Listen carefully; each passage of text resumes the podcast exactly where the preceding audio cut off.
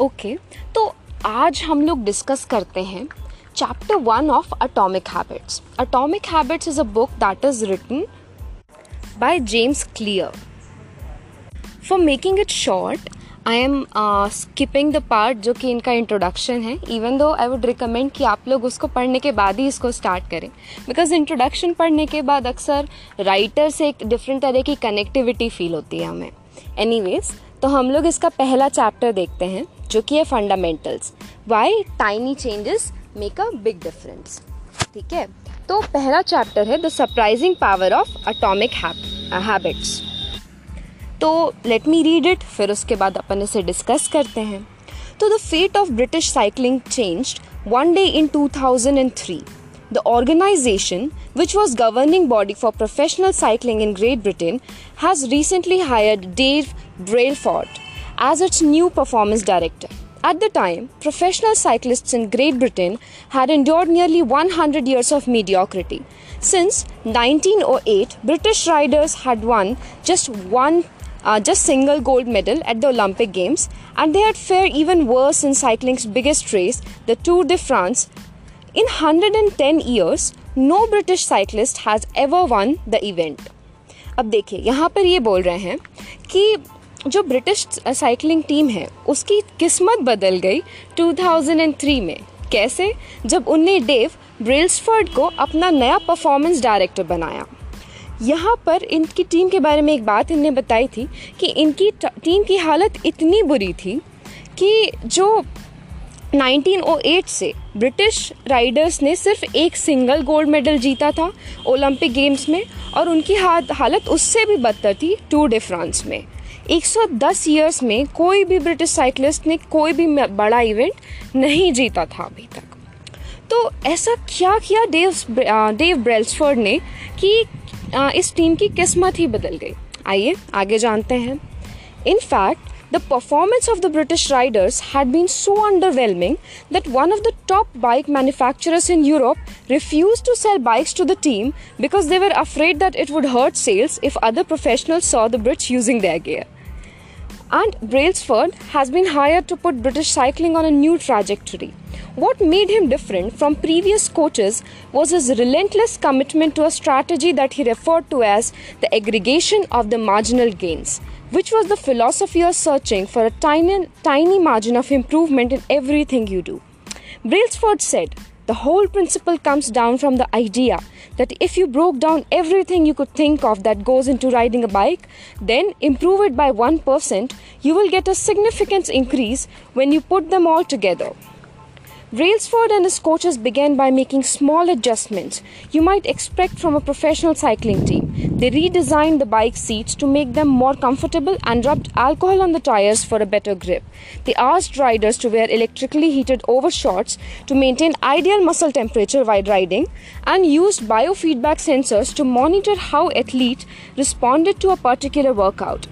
The team tested various fabrics in a wind tunnel and had their outdoor riders switch to indoor racing suits, which proved to be lighter and more aerodynamic. But they did not stop here. Brailsford and his team continued to find one percent improvement in overlooked and unexpected areas. They tested different types of massage gels to see which one led to the fastest muscle recovery. They hired a surgeon to teach each rider the best way to wash their hands to reduce the chances of catching a cold. They determined the type of pillow and mattress that led to the best night's sleep for each rider. They even painted the inside of the team truck white, which helped them spot little bits of dust that would normally slip by unnoticed uh, but could degrade the performance of the finely tuned bikes. As these hundreds of other small improvements accumulated, the results came faster than anyone could have imagined. तो यहाँ पर Brailsford जो था उसने क्या किया? तो उसने टीम को एक नए रास्ते पर आ, की तरफ डायरेक्ट किया, जहाँ पर उसका उसकी फिलॉसफी थी the aggregation of marginal gains. Aggregation क्या होता है? तो एग्रीगेशन एक तरीके से चीज़ों को कलेक्ट करके एक साथ लाना होता है. तो एक कलेक्टिव रिजल्ट छोटे छोटे इम्प्रूवमेंट से, छोटी छोटी प्रोग्रेस के साथ. तो उसने क्या किया? उसने इस फिलॉसफी के साथ आगे आ, टीम को डायरेक्ट किया, जहाँ पे उसने बोला कि हर वो चीज़ जो कि साइकिलिंग में इन्वॉल्व होती है, अगर हम उस हर एक चीज़ को छोटे छोटे टुकड़ों में तोड़ें और हर एक चीज़ में एक परसेंट इम्प्रूवमेंट कर दें तो और उन्हें एक साथ ले आएँ, तो मुझे लगता है कि हम बड़े चेंजेस कर सकते हैं। तो इन लोगों ने हर छोटी छोटी चीज़ को बदलना चालू किया।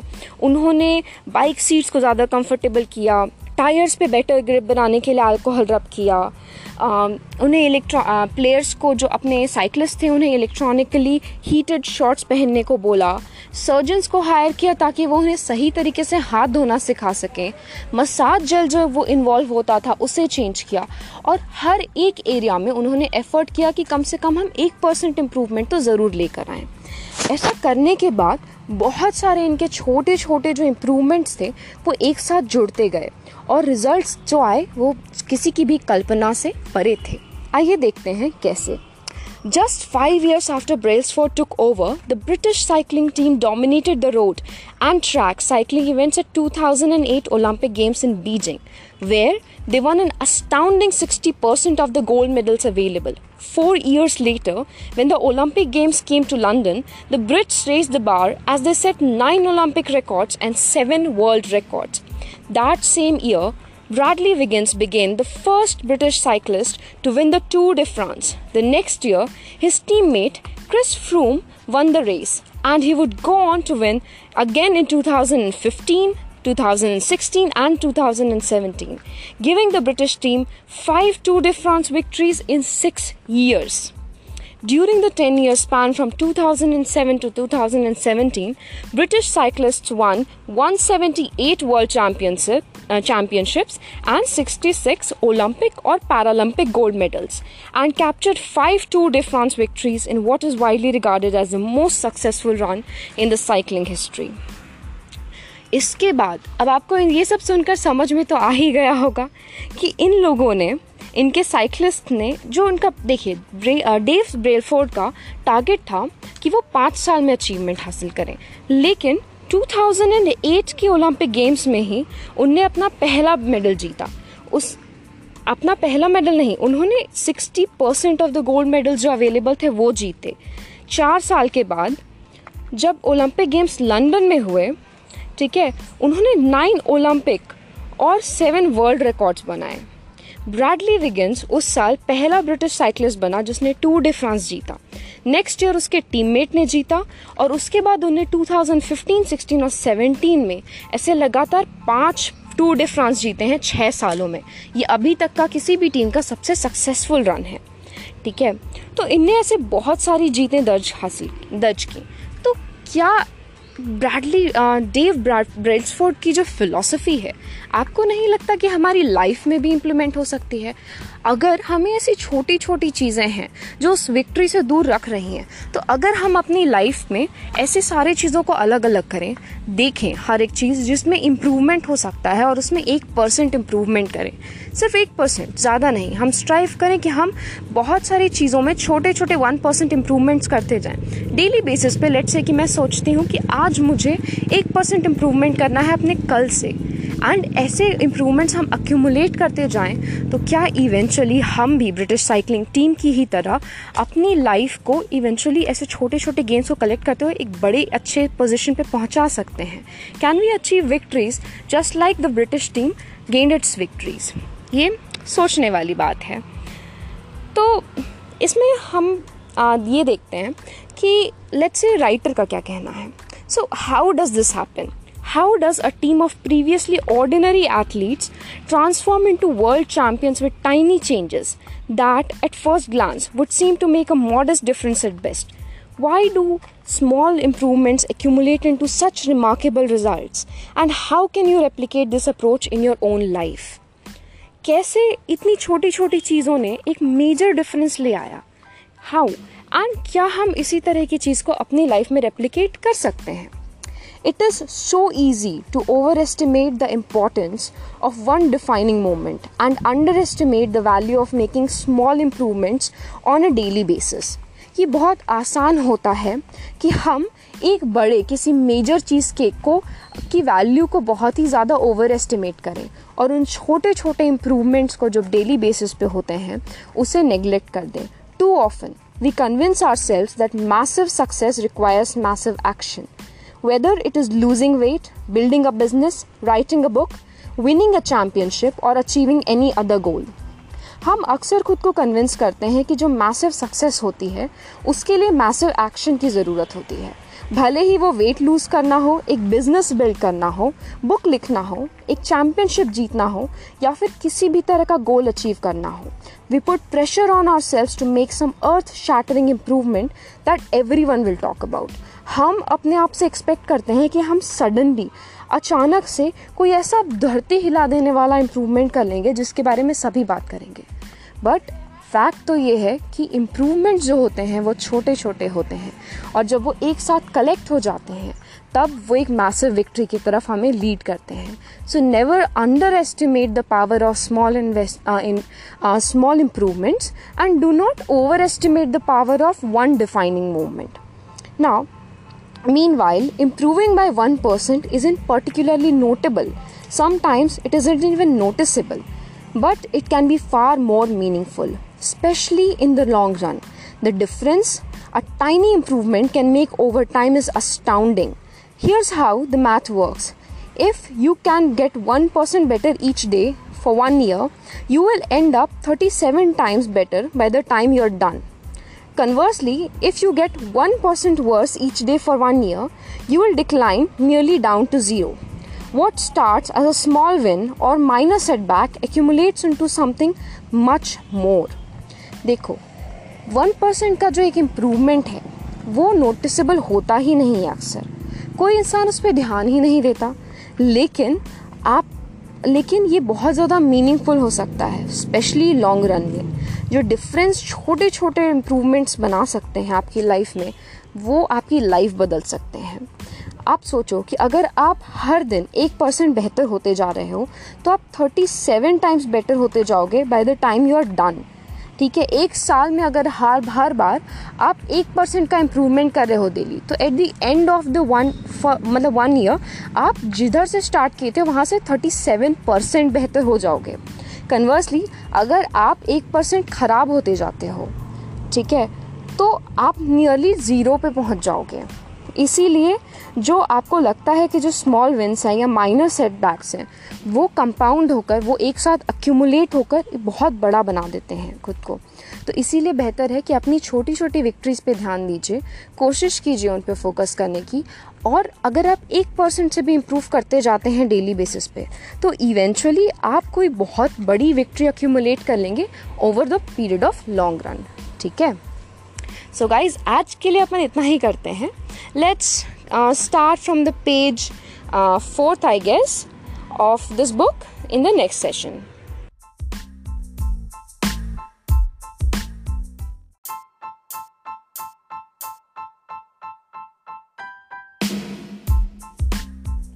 चलिए, तो आज करते हैं हमारा नेक्स्ट सेकेंड एपिसोड, जिसमें कि हम लोग आगे बढ़ने वाले हैं।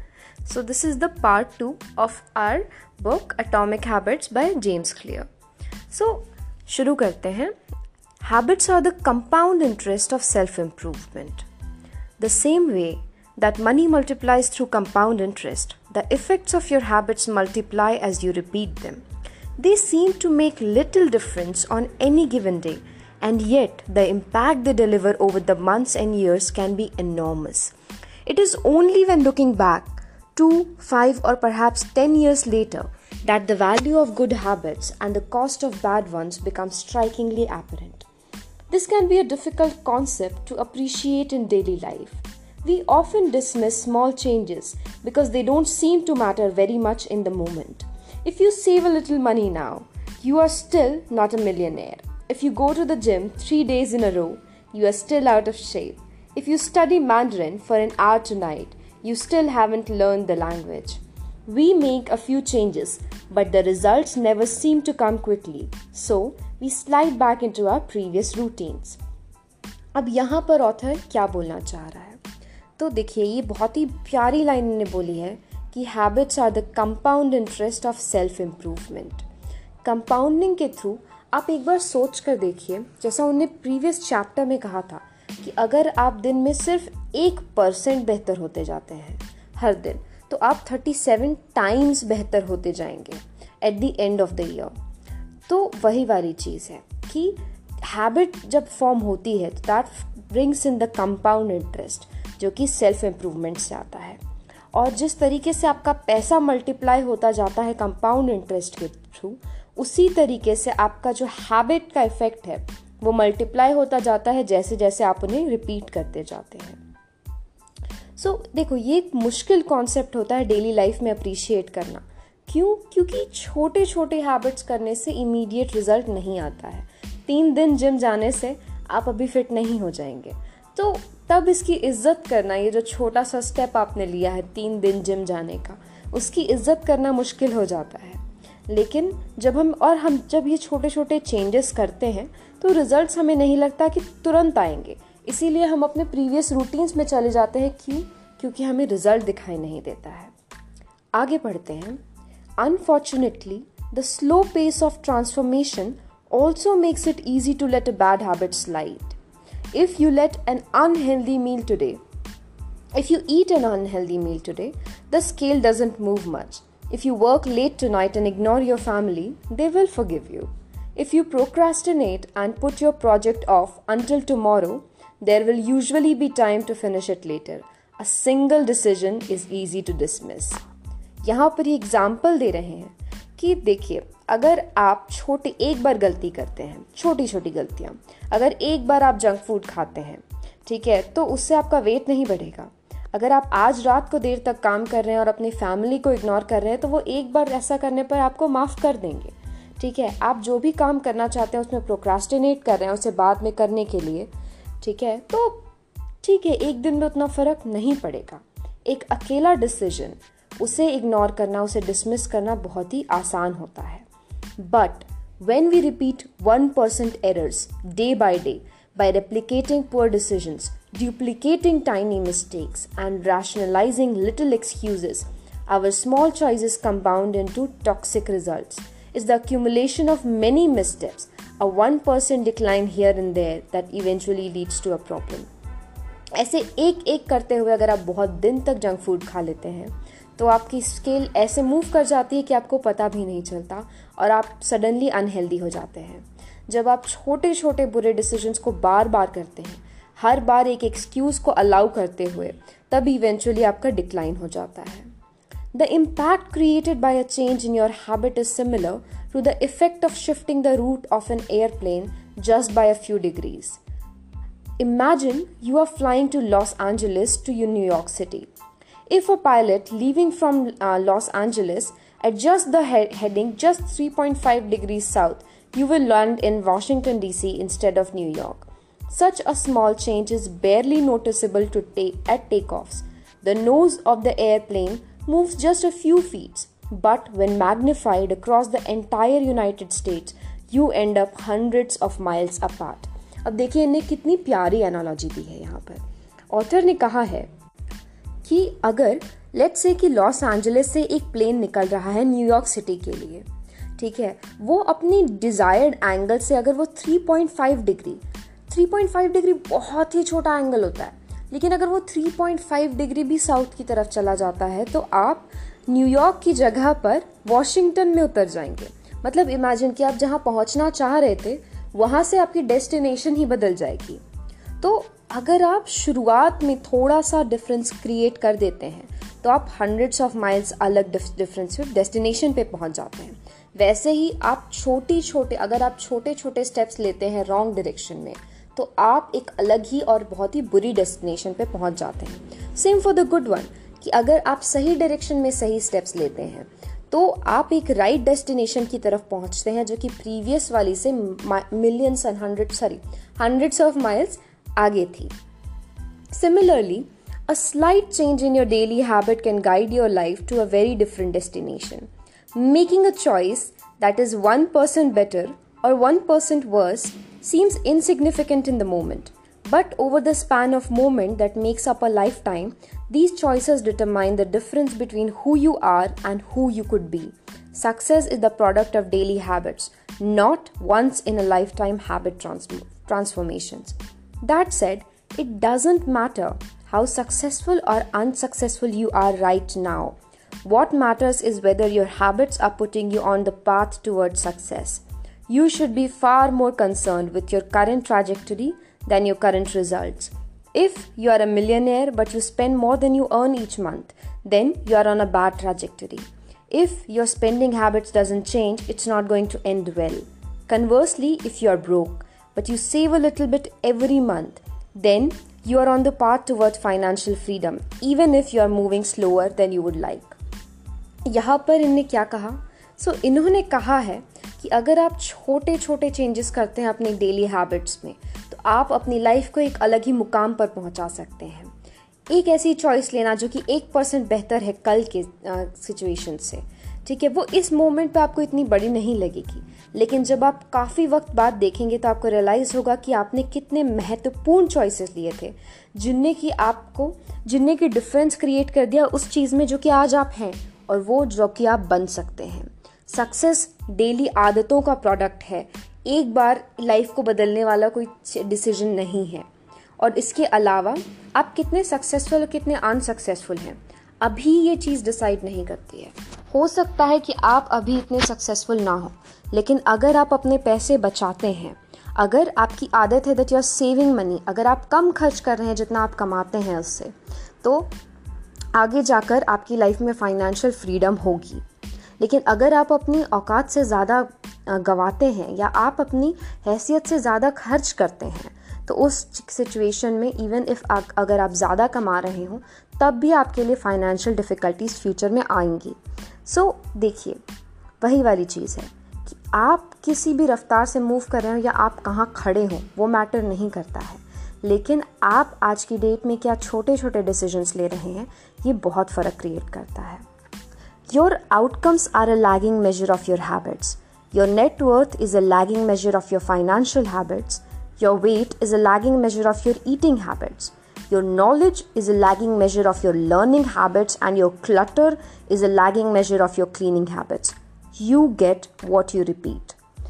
अब इन्होंने बहुत ही strict words में एक तरीके से कहा है कि आपके जो results होते हैं वो आपकी जो habits हैं, ठीक है, उनका eventually एक time के बाद जो measure आता है उसका outcome होते हैं.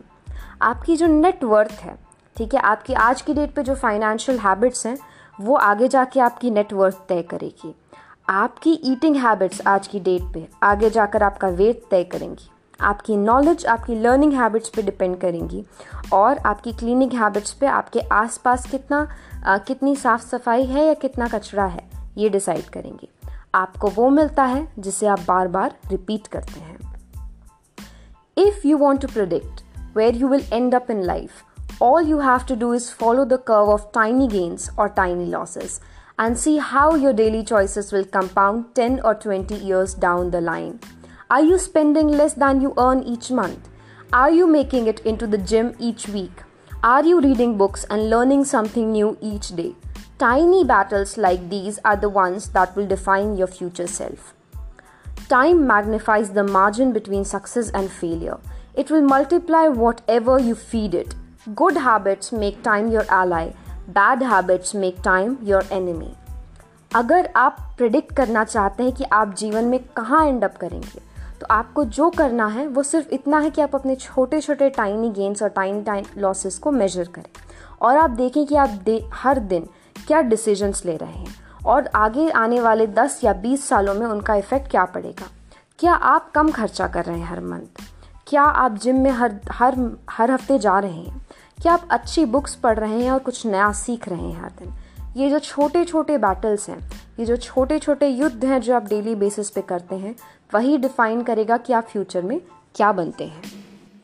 Habits are double edge swords.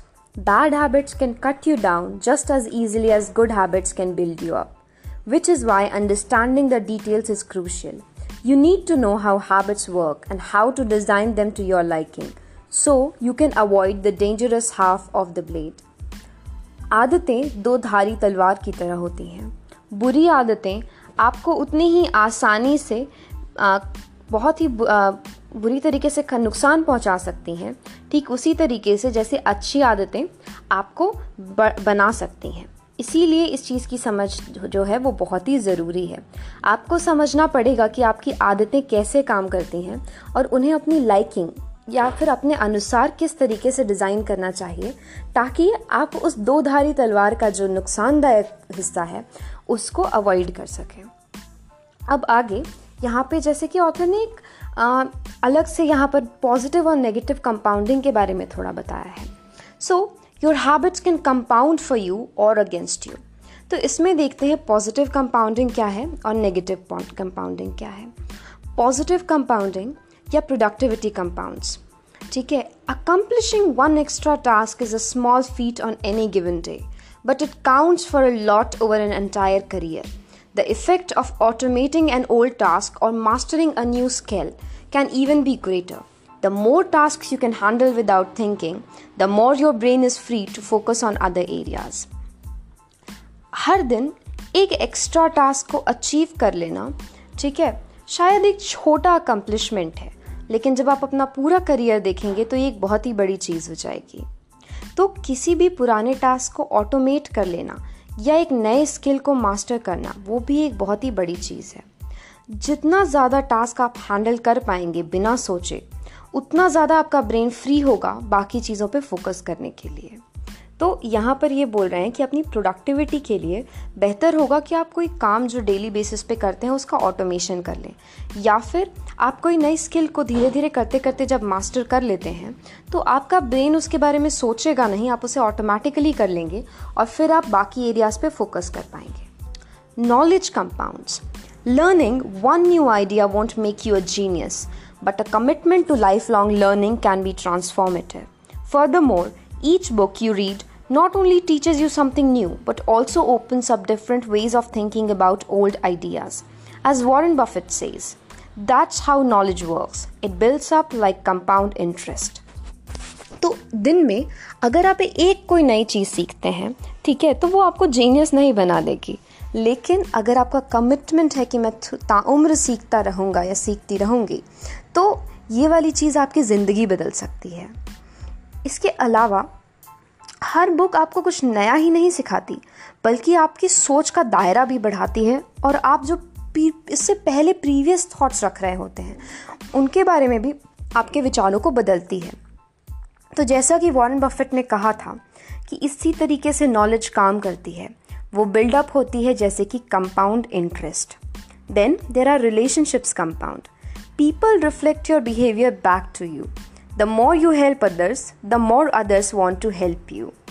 ठीक है, ये एक ज़रूरी चीज़ है कि आप लोगों की जितनी हेल्प करते हैं, लोग भी आपकी पलट के उतनी ही मदद करना चाहते हैं। Being a little bit nicer in each interaction can result in a network of broad and strong connections over time. अगर आप थोड़े अच्छे हो जाते हैं पहले के कंपैरिजन में, तो उसकी वजह से आप मजबूत और ताकतवर कनेक्शंस बना सकते हैं टाइम के थ्रू आउट। अब हम लोग देखते हैं negative compounding. So stress compounds. The frustration of a traffic jam, the weight of parenting responsibilities, the worry of making ends meet, the strain of slightly high blood pressure. By themselves these common causes of stress are manageable but when they persist for years little stresses compound into serious health issues. देखिए, छोटी छोटी चीज़ें शुरुआत में, जो जैसे कि हो गया ट्रैफिक जाम का फ्रस्ट्रेशन, या आपके चाइल्ड के फ्यूचर की चिंता, या फिर आप किस तरीके से फाइनेंशियल रिस्पॉन्सिबिलिटीज़ को हैंडल करेंगे, ये अब इस तरह की स्ट्रेस जो है वो थोड़ा आपका ब्लड प्रेशर बढ़ाते हैं। और अकेले ये इतनी बड़ी चीज़ नहीं होगी अगर आप सिर्फ एक बार इसे डील कर रहे हो, लेकिन जब ये सारे स्ट्रेसेस सालों तक बने रहते हैं तब ये आपकी लाइफ में आपकी हेल्थ पे सीरियस इम्पैक्ट डालते हैं। बहुत सारे heart diseases, high blood pressure oriented problems और भी बहुत सारी ऐसी चीज़ें हैं जो कि स्ट्रेस की वजह से हमारी बॉडी को हो जाती हैं। Now negative thoughts compound. The more you think of your self as worthless, stupid और ugly, the more you condition your self to interpret life that way. You get trapped in a thought loop. The same is true for how you think about others. Once you fall into the habit of seeing people as angry, unjust or selfish, you see those kinds of people everywhere. देखो, अगर आप अपने आप को worthless मानोगे, बेवकूफ़ समझोगे या ये समझोगे कि आप अच्छे नहीं दिखते, तो आप अपने आप को कंडीशन करोगे लाइफ को उसी तरीके से देखने के लिए। आप वजहें ढूंढोगे अपने आप को सही साबित करने की। आप एक थॉट लूप में फंस जाओगे जहाँ पे कि आपको लगेगा कि आप जो सोचते हो वही सच्चाई है।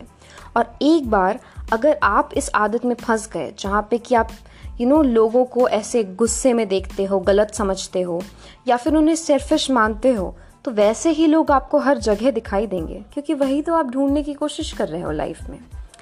Outrage compounds. Riots, protests and mass movements are rarely the result of a single event. Instead, a long series of microaggressions and daily aggravations slowly multiply until one event tips, tips the scale and outrage spreads like wildfire. तो outrage भी जुड़ता है। Riots और इस तरह के mass movements जो होते हैं वो कभी एक चीज़ का result नहीं होते हैं। बहुत सारे ऐसे छोटे छोटे माइक्रो एग्रेशंस हो रहे होते हैं जो कि डेली बेसिस पे बिल्डअप हो रहे होते हैं, और वो तब तक मल्टीप्लाई करते जाते हैं जब तक कोई एक ऐसा इवेंट नहीं हो जाता जो कि उस उस फाइनल चीज़ का टिपिंग पॉइंट बन जाता है। और उसके बाद फिर ये जो आप, आपका रायट होता है या प्रोटेस्ट होता है वो बिल्कुल वाइल्ड फायर, जंगल की आग की तरह फैल जाता है। तो दोस्तों, आई थिंक ये भी काफ़ी इंटरेस्टिंग था, जो कि हम लोगों ने काफ़ी हद तक कंपाउंडिंग पे फोकस करके बनाया कि हमारी आदतें जो होती हैं वो कंपाउंड करती हैं। छोटी छोटी चीज़ें जब एक साथ कलेक्ट होती जाती हैं तब वो आपकी लाइफ पे over the period of time काफ़ी मेजर इम्पैक्ट क्रिएट करती हैं। थोड़ा थोड़ा पैसा बचाना इवेंचुअली आपको कंपाउंड इंटरेस्ट के फॉर्म में एक बड़ा अमाउंट दे देता है सालों बाद। उसी तरीके से थोड़ी थोड़ी अच्छी आदतें आपको फ्यूचर में एक अच्छी हेल्थ दे सकते हैं। डेली जिम जाना एक दिन उतना डिफरेंस क्रिएट नहीं करता, लेकिन ऐसे कई महीने कई साल आपको इवेंचुअली बहुत फिट और हेल्दी बनाते हैं। उसी तरीके से डेली कुछ नया सीखना एक दिन में आपको जीनियस नहीं बनाता, लेकिन सालों का तजुर्बा आपको इवेंचुअली एक बहुत ही वाइज और प्रोबेबली उस एरिया में, उस डोमेन में जिसमें आप सीख रहे हैं, उसमें आपको एक एक्सपर्ट बना देता है। तो दोस्तों, इस तरीके से चीज़ें कंपाउंड होती हैं, और वैसे ही नेगेटिव चीज़ें भी कंपाउंड होती हैं। स्ट्रेस कंपाउंड होता है आपकी लाइफ में, जो कि बहुत सालों तक बिल्डअप होता जाए तो आपकी हेल्थ को इम्पैक्ट करता है। अगर आपके आपके अंदर थॉट्स, नेगेटिव थॉट्स कंपाउंड होते हैं तो आप, आपका दुनिया को देखने का नज़रिया बदल जाता है, और आपको दुनिया में हर जगह धोखा, गुस्से वाले लोग और एक नेगेटिव एस्पेक्ट दिखता है। क्यों? क्योंकि आप वही तो खोज रहे होते हैं दुनिया में। तो अगर नेगेटिव थॉट्स इस तरीके से कंपाउंड करते जाएं तो आपका दुनिया को देखने का नज़रिया बदल जाता है।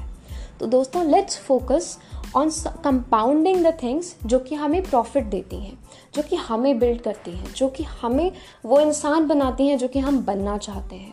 So let's try to work on those little habits. इस प्रोसेस पे कोशिश करते हैं काम करने की, जो कि हमें इवेंचुअली कंपाउंड इंटरेस्ट में कुछ बहुत ही पॉजिटिव दे दे आगे।